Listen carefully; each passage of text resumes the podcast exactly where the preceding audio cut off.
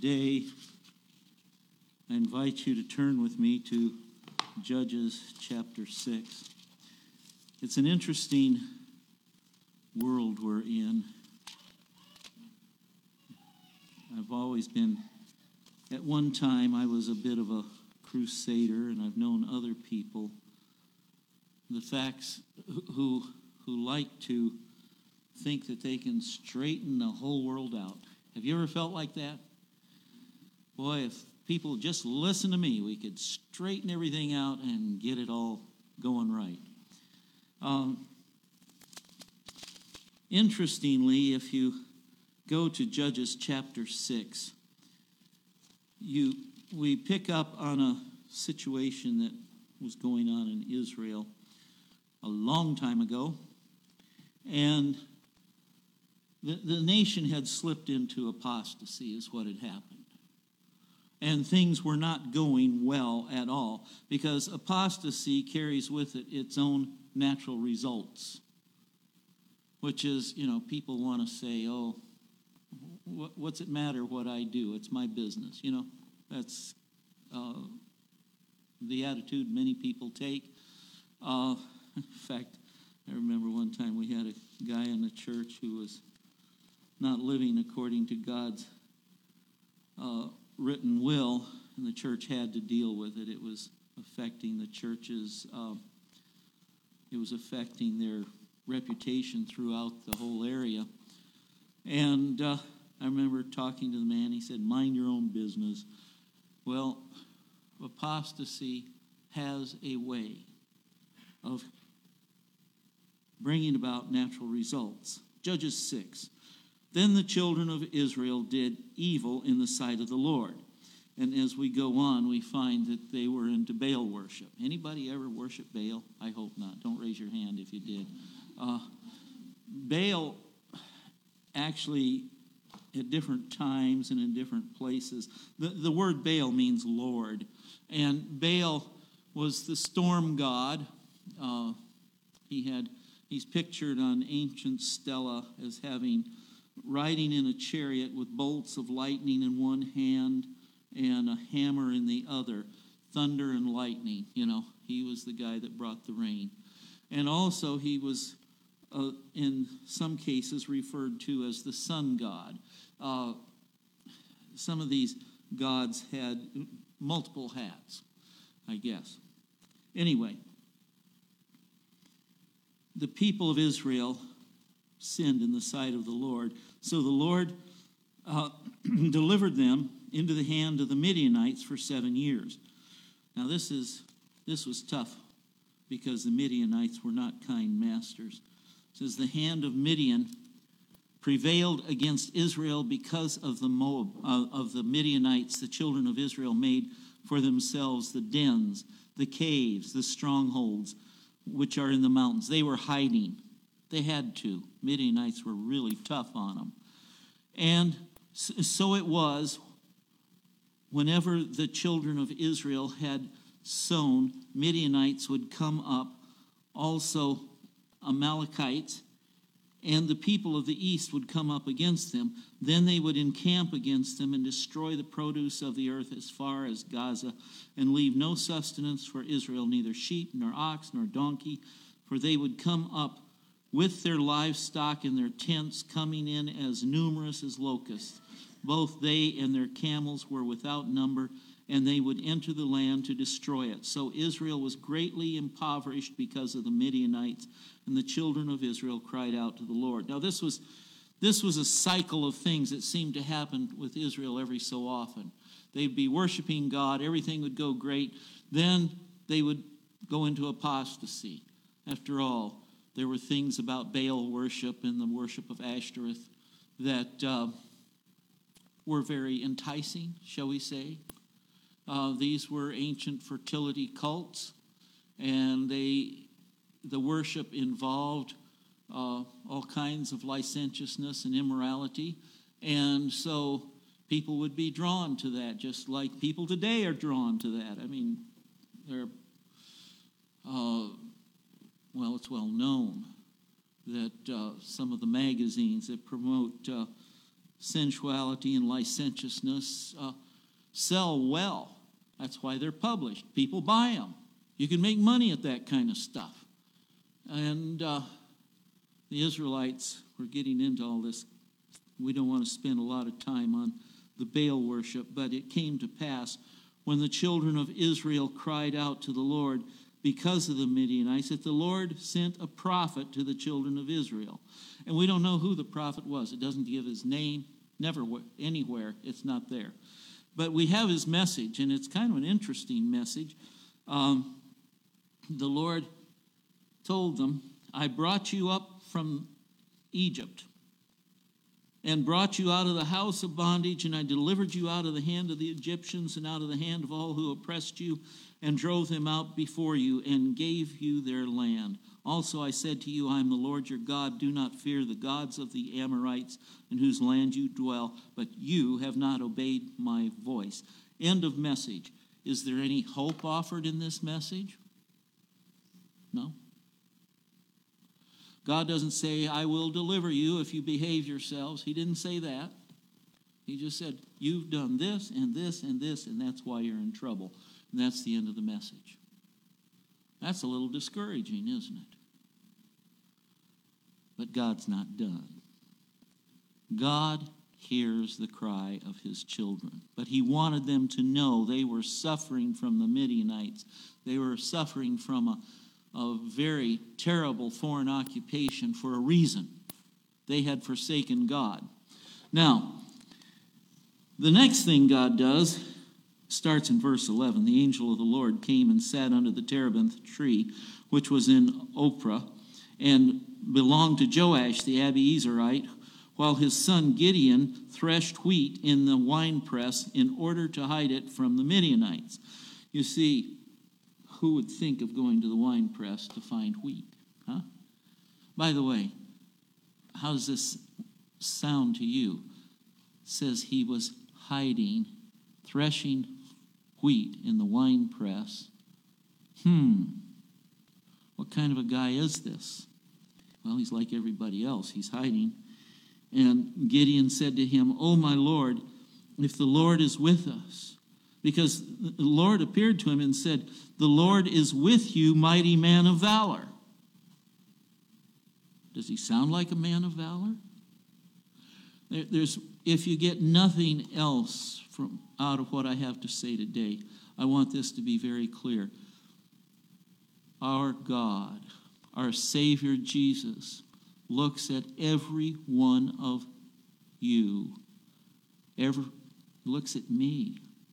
Not as what we are or were, but as to what we can become by his grace. Now that's pretty exciting stuff when you think about it. We don't have to be what we've been.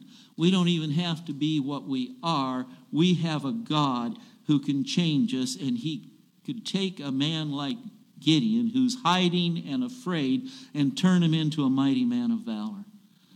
And that is, to me, really exciting stuff. Um, Gideon said to him, Oh, my Lord, uh, if the Lord is with us, why then has all this happened to us? And where are all his miracles which our fathers told us about, saying, The day of miracles is over. Have you heard that one? Did not the Lord bring us up from Egypt? But now the Lord has forsaken us and delivered us into the hands of the Midianites. This man is about to see one of the most amazing deliverances that God has worked in history. One of them. God's did, done a lot of amazing deliverances, but this is one of them. And he's about to be the instrument that God will use to bring this deliverance about. And all he can think of is, poor us, we've had it so tough. Hey, there's hope. Listen to this. The Lord turned to him and said, Go in this might of yours, and you shall save Israel from the hand of the Midianites. Have not I sent you? What is God sending him have to do with it? Well, let's look. We won't waste a lot of time wondering about that. Uh, he says again, "Oh, my Lord, how can I save Israel? Indeed, my clan is the weakest in Manasseh, and I am the least in my father's house." There's a whole raft of reasons why I can't do anything. Have you heard that one before? And the Lord said to him, "Surely I will be with you, and you shall defeat the Midianites as one man." Now, th- this is important. When God sends you to do something, if God calls you or me to do something, he's there with you. Amen. He's there helping you. He tells Gideon, first he says, "Have not I sent you?" And then he says, "I will be with you." And if God is calling you or me or anyone else to do something, he'll be with them. Uh, let me ask you, is there anything that he cannot do? Don't answer that, because it, it's a short answer. The answer is no. He can do anything. And you might be surprised to see God working through you. I've seen it, and I'm, I was surprised. Me? He says, "This isn't about you, Joe. This is about me." But he uses me, and he's used you, and he's willing to use you. Now, let's go on. So, he, he says, well, Gideon brings him some food, and uh, he puts it in front of him, and the angel of the Lord put out the end of his staff that was in his hand, touched the meat and the unleavened bread.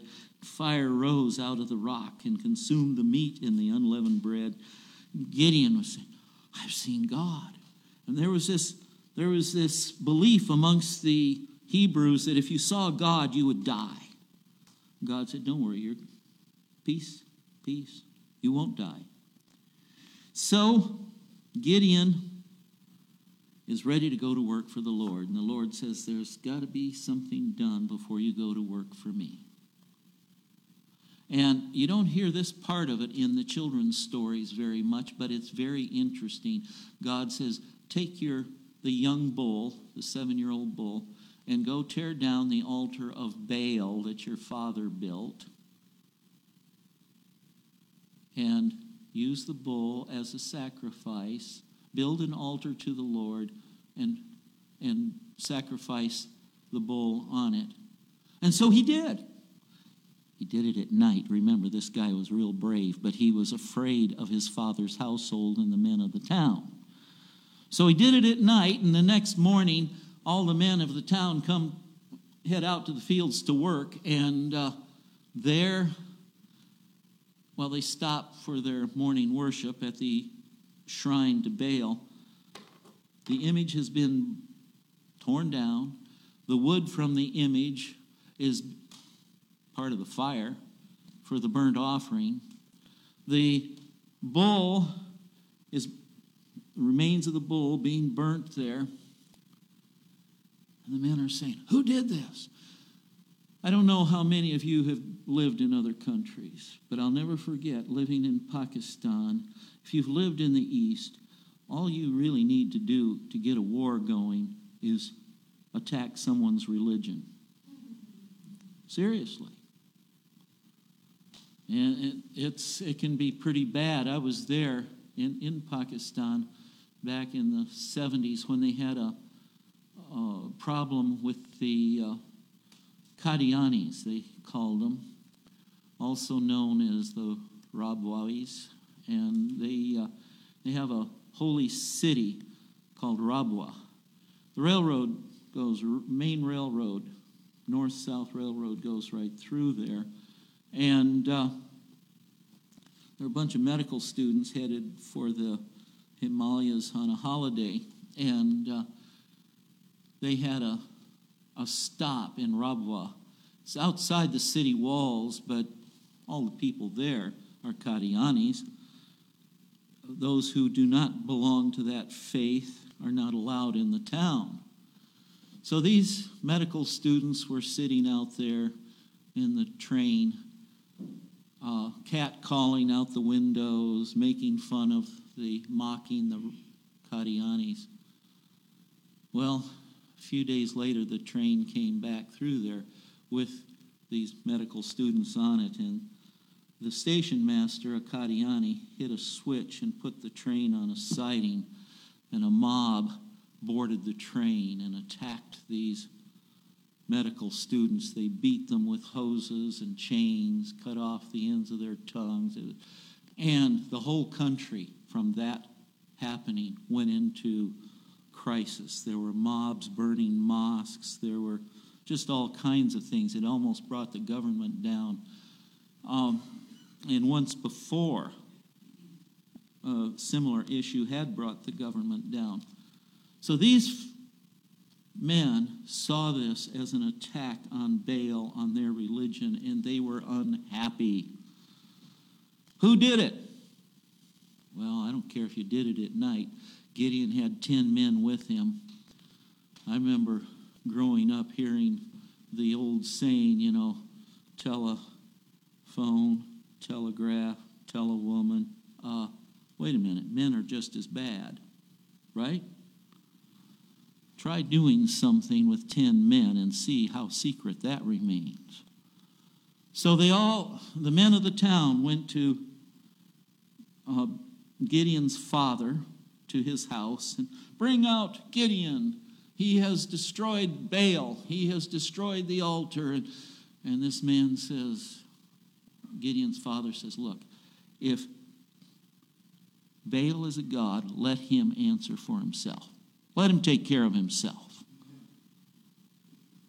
And Gideon got another name out of that because uh, he became known as Let Baal Answer for Himself. That, that's, a, that's a fun one. And remember, he had attacked Baal. This affects, I mean, the news spread like everything, and the next thing we find is all the Midianites, the Amalekites, the people of the east gathered together. They crossed over and encamped in the valley of Jezreel. But the Spirit of the Lord came upon Gideon, and he blew the trumpet, and the Abiezerites gathered behind him. And he sent messages. So the men of Abiezer were converted. And they were the first ones to rally to him. He sent messengers throughout Manasseh, also gathered behind him. He also sent messengers to Asher, Zebulun, Naphtali, and they came up to meet them. Now this is this is fun, because you got the army of the Midianites, and we find out in chapter eight, verse ten, that they started out with an army of one hundred thirty-five thousand. Now, in those days, that was a huge army. Gideon had thirty-two thousand men. That is odds of a little over four to one. How would you like to be facing an enemy with an army that much smaller? Battles have been won against those odds. So that's, you know, history tells us about uh, small groups of men, if they're properly situated, motivated, use surprise, et cetera, have small groups have won big battles. But God comes down to Gideon and says, uh, Gideon, if you will save Israel by my hand, as you have said. Wait a minute, you said that. That's all right. Gideon was willing to go along. Look, I... Gideon says, can I try something first? And God says, yeah, you can try something. And he said, okay, uh, I'll put out a fleece tonight, and if in the morning the fleece is wet and the ground is all dry, God said, okay, go for it.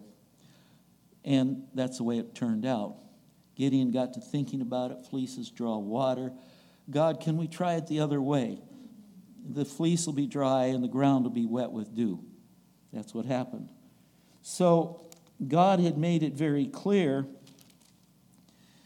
And then God said something to Gideon that was very interesting. He said, the people who are with you are too many for me to give the Midianites into their hands. Let Israel claim glory for itself against me. Lest Israel uh, came, claim glory for itself against me. My own hand has saved me, they'll say. Now, therefore, proclaim in the hearing of the people, saying, whoever is fearful and afraid, let him turn and depart at once from Mount Gilead. And I can just hear Gideon saying, what? I need every man I've got. And God said, make this announcement.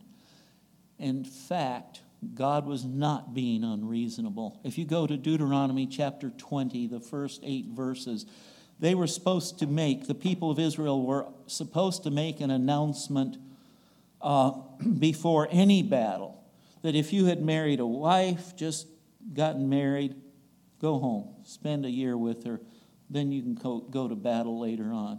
Uh, if you bought a house, a vineyard, had anything important going on your life, in your life, go home.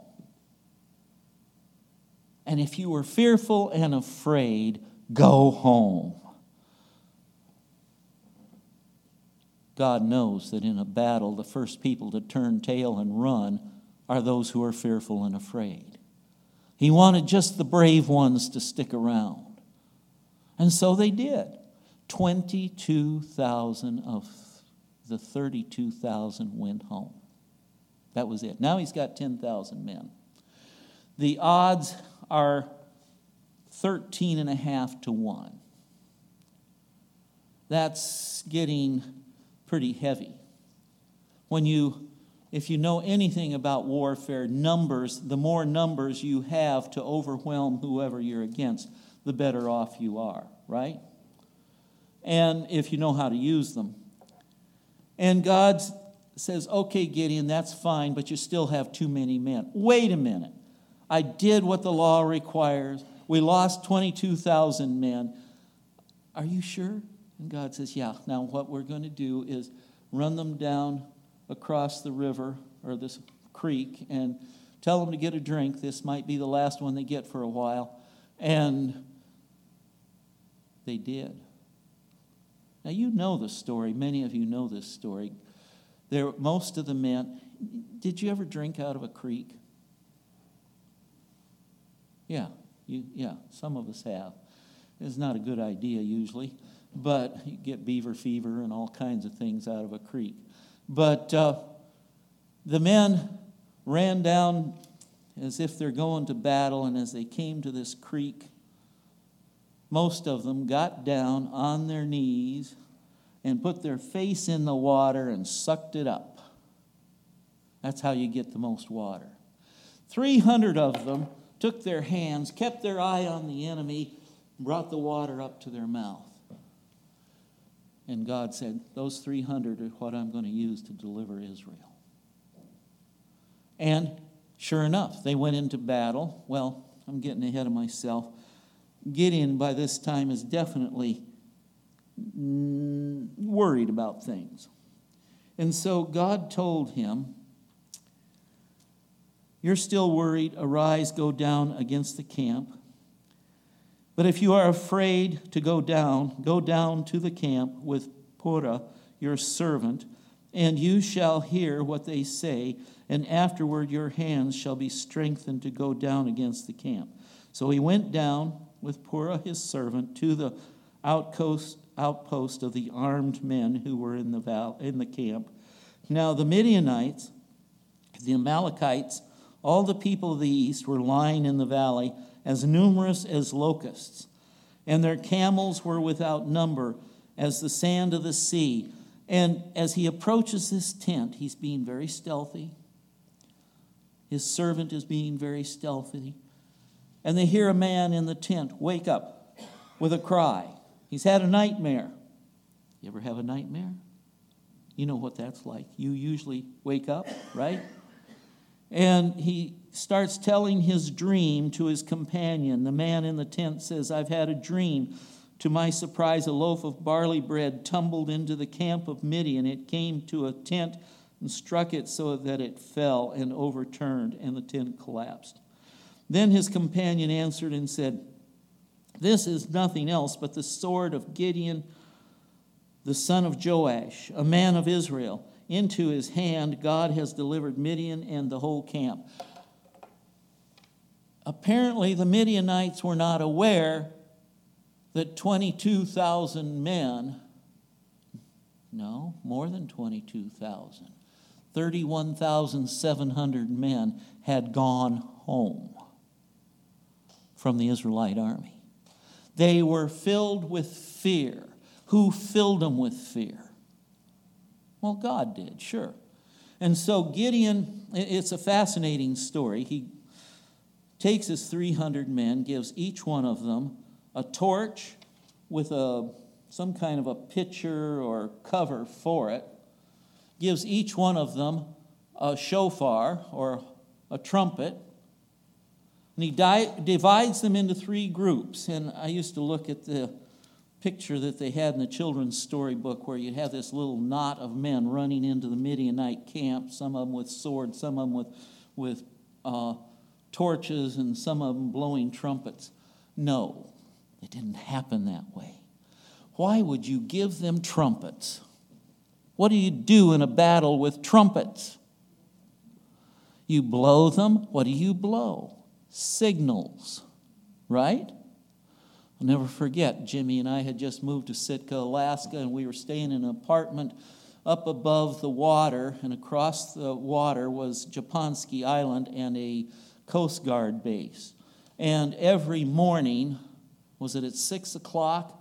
You could hear reveille being blown at the Coast Guard base. And every night at ten o'clock was taps. Those are signals telling the men it's time to go to bed, time to get up, that kind of thing. They also blew the charge, the retreat, a trumpet. Not everybody in a battle would have a trumpet, just the leaders, the, the company commanders, or, or especially the... Uh, regimental commanders. And so on three sides of this Midianite army, the Midianites and Amalekites, Gideon had his had a hundred men on each side, and I'm sure they were spread out. And on the signal, they got rid of the cover for their torches, shouted the sword of the Lord and of Gideon, and they started sounding the charge. And the Midianites came running out of their tents, and they looked, and over here, a hundred torches, a hundred torches, a hundred torches. And in their minds, well, I'm sure they believed that between or for every torch there was a thousand Israelites. three hundred thousand Israelites surrounding them. They didn't know that there were just torches and trumpets, right? Well, let me ask you, was it just torches and trumpets? Uh-uh. No. Between, for every torch, there was an army. I believe there was an army of angels. You see, God can fight a lot better than any man ever thought of fighting. And I don't care if you're dealing with Midianites. I don't care if you're dealing with modern men and tanks and aircraft and everything else. There's not a weapon man has ever made that God can't handle. And so they're up there sounding the charge, three hundred trumpets and a thousand warriors of God's choosing for every trumpet. And they The Midianites look around. Everywhere is the glint of armor. And they take their swords and start slashing. Never mind that the armor they're looking at is their own. Their own men. And so while Gideon's men are sounding the charge, holding their lamps aloft. By the way, what would you hold a torch for in, an, in a battle? Well, probably for several reasons. Your men, your warriors will know where you're at, right? And they also will have some idea of the layout of the battlefield. And there was enough light to glint off the armor, but not for people to notice whose armor it was. And that night, the Midianites and the Amalekites, destroyed each other at a great amount. Gideon sent fast runners to let the Ephraimites know to take the fords of the Jordan, and they killed a lot of Midianites. And by the time Gideon gets across the Jordan going after the Midianites, there's only fifteen thousand Midianites left, still outnumbering the three hundred, right? But they were on the run, and they got to where they thought they were safe, and when Gideon showed up with his three hundred men, this time they used their swords, and the Midianites did not fare well. Some of them escaped, but never again did Midian rebound to the point where they could cause trouble for Israel. Now, who won that battle? God. Did it take bravery on the part of Gideon to do what he did?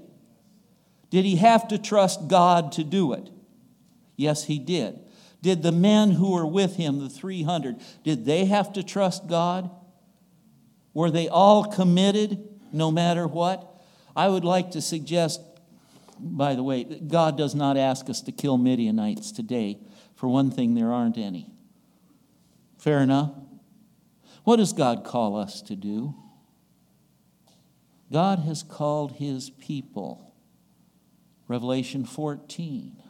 I saw another angel flying in the midst of heaven with having the everlasting gospel to preach unto them that dwell on the earth. You know that message if you're a Seventh-day Adventist. And you know that he wants us to spread it to the world. Don't you? If God has called us to do something, does he send us off by ourselves to do it? No, he goes with us. And so we have the light of the gospel message. In fact, if you want to, by the way, you know, John, the Apostle John tells us in the first chapter of John that Jesus is the light that lighteth every man that comes into the world. Did you know that? Every single person who ever lived has received some light. And Jesus said, if I be lifted up, John twelve, I will draw all men unto me. The battle plan is simple. Hold Jesus high. I remember being asked to be an interim pastor one time in a Congregationalist church. And uh, I would preach the same thing there on Sunday morning that I preached in my church on Sabbath morning. That was kind of fun. They loved it. These people said, man, we're learning so much about the Bible. Yes, they were. And it was exciting. They loved it. So if you are holding the light of Jesus high, and I made up my mind when I was preaching in that Congregationalist church, I said, uh, well, I don't think I'm going to make Adventists out of them in the next couple of months. And I'm not going to try, but I want them to know one thing, and that is that no one believes in Jesus more than Seventh-day Adventists. And I want you to know that that's what it's all about, is Jesus. Now, does that mean we don't worry about things like the Sabbath? Well, Jesus kept the Sabbath. Why wouldn't I? Does it mean we don't worry about things that, uh, you know, the teachings in the Bible? No, God gave us to them. Jesus gave them to us. They're very important, but we hold Jesus high, as high as we can. And then number two, uh, they had trumpets, right? Paul says it is important that the trumpet give a certain sound, otherwise you don't know what it's all about, right? You don't know what tune it's trying to play. And I would like to suggest that God wants us to hold the trumpet and trumpet the gospel message everywhere as much as we can, by our lives, by our words. People need to know that that light we hold up, we hold it not only by our deeds but by our words. Now, As I said, we're not out to kill Midianites, but anytime you're out to save souls, you will be in a battle. Did you know that? Because there is an enemy of souls, the enemy of humanity. There is a real devil, and he has real angels. He took one-third of the angels in heaven with him, Revelation chapter twelve. Drew twelve, uh, one-third of the stars with his tail. We know that. By the way, I've already mentioned that God can handle any weapon that man can make. How about handling demons? Can God handle them too? Yeah. It's very important that if we are going to win souls for Jesus, that we expect and plan on God giving us the power from on high to do it. We can't do it by ourselves. I couldn't win a soul to save me, let alone someone else, without God's Holy Spirit. And God is telling us, every one of us, go with this thy might. Have not I sent you? Has he sent you? If he has, he will go with you. And you, yes, the charge is being sounded. I, I love Revelation chapter eighteen. Last week, E W mentioned it, and I, I appreciated hearing him mention it Sabbath afternoon, where he says, where Jesus tells us, by the way, this is the revelation of Jesus Christ. Um, that's how this book starts. After these things, I saw another angel coming down from heaven, having great authority, and the earth was illuminated with his glory. This is a fourth angel after the three angels. I believe we are getting very close to the end of all things. Do you? It's time for the work of that fourth angel, and he wants to use you. He wants to use me. He wants to use everyone who will keep their eye on the goal, even when drinking water. He wants to use everyone who will keep their eye on him and hold him high. Everyone who will move forward at the sound of the charge and who is willing to be part of signaling the charge. What about you? Jesus is coming. And I'm looking forward to the day when the battle is over. I am, well, the older I get, the more I look back. I grew up hearing my dad say, oh, yeah, they've been talking about the coming of Jesus since eighteen forty-four, and he hasn't come yet. And that's true, he hasn't.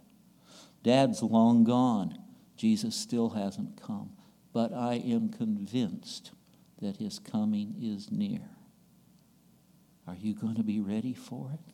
He's looking for people who will be totally and completely willing to go forward in the might of the Holy Spirit at the sound of the charge. Will you?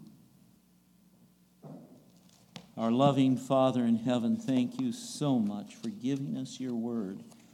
Thank you for calling us into your service.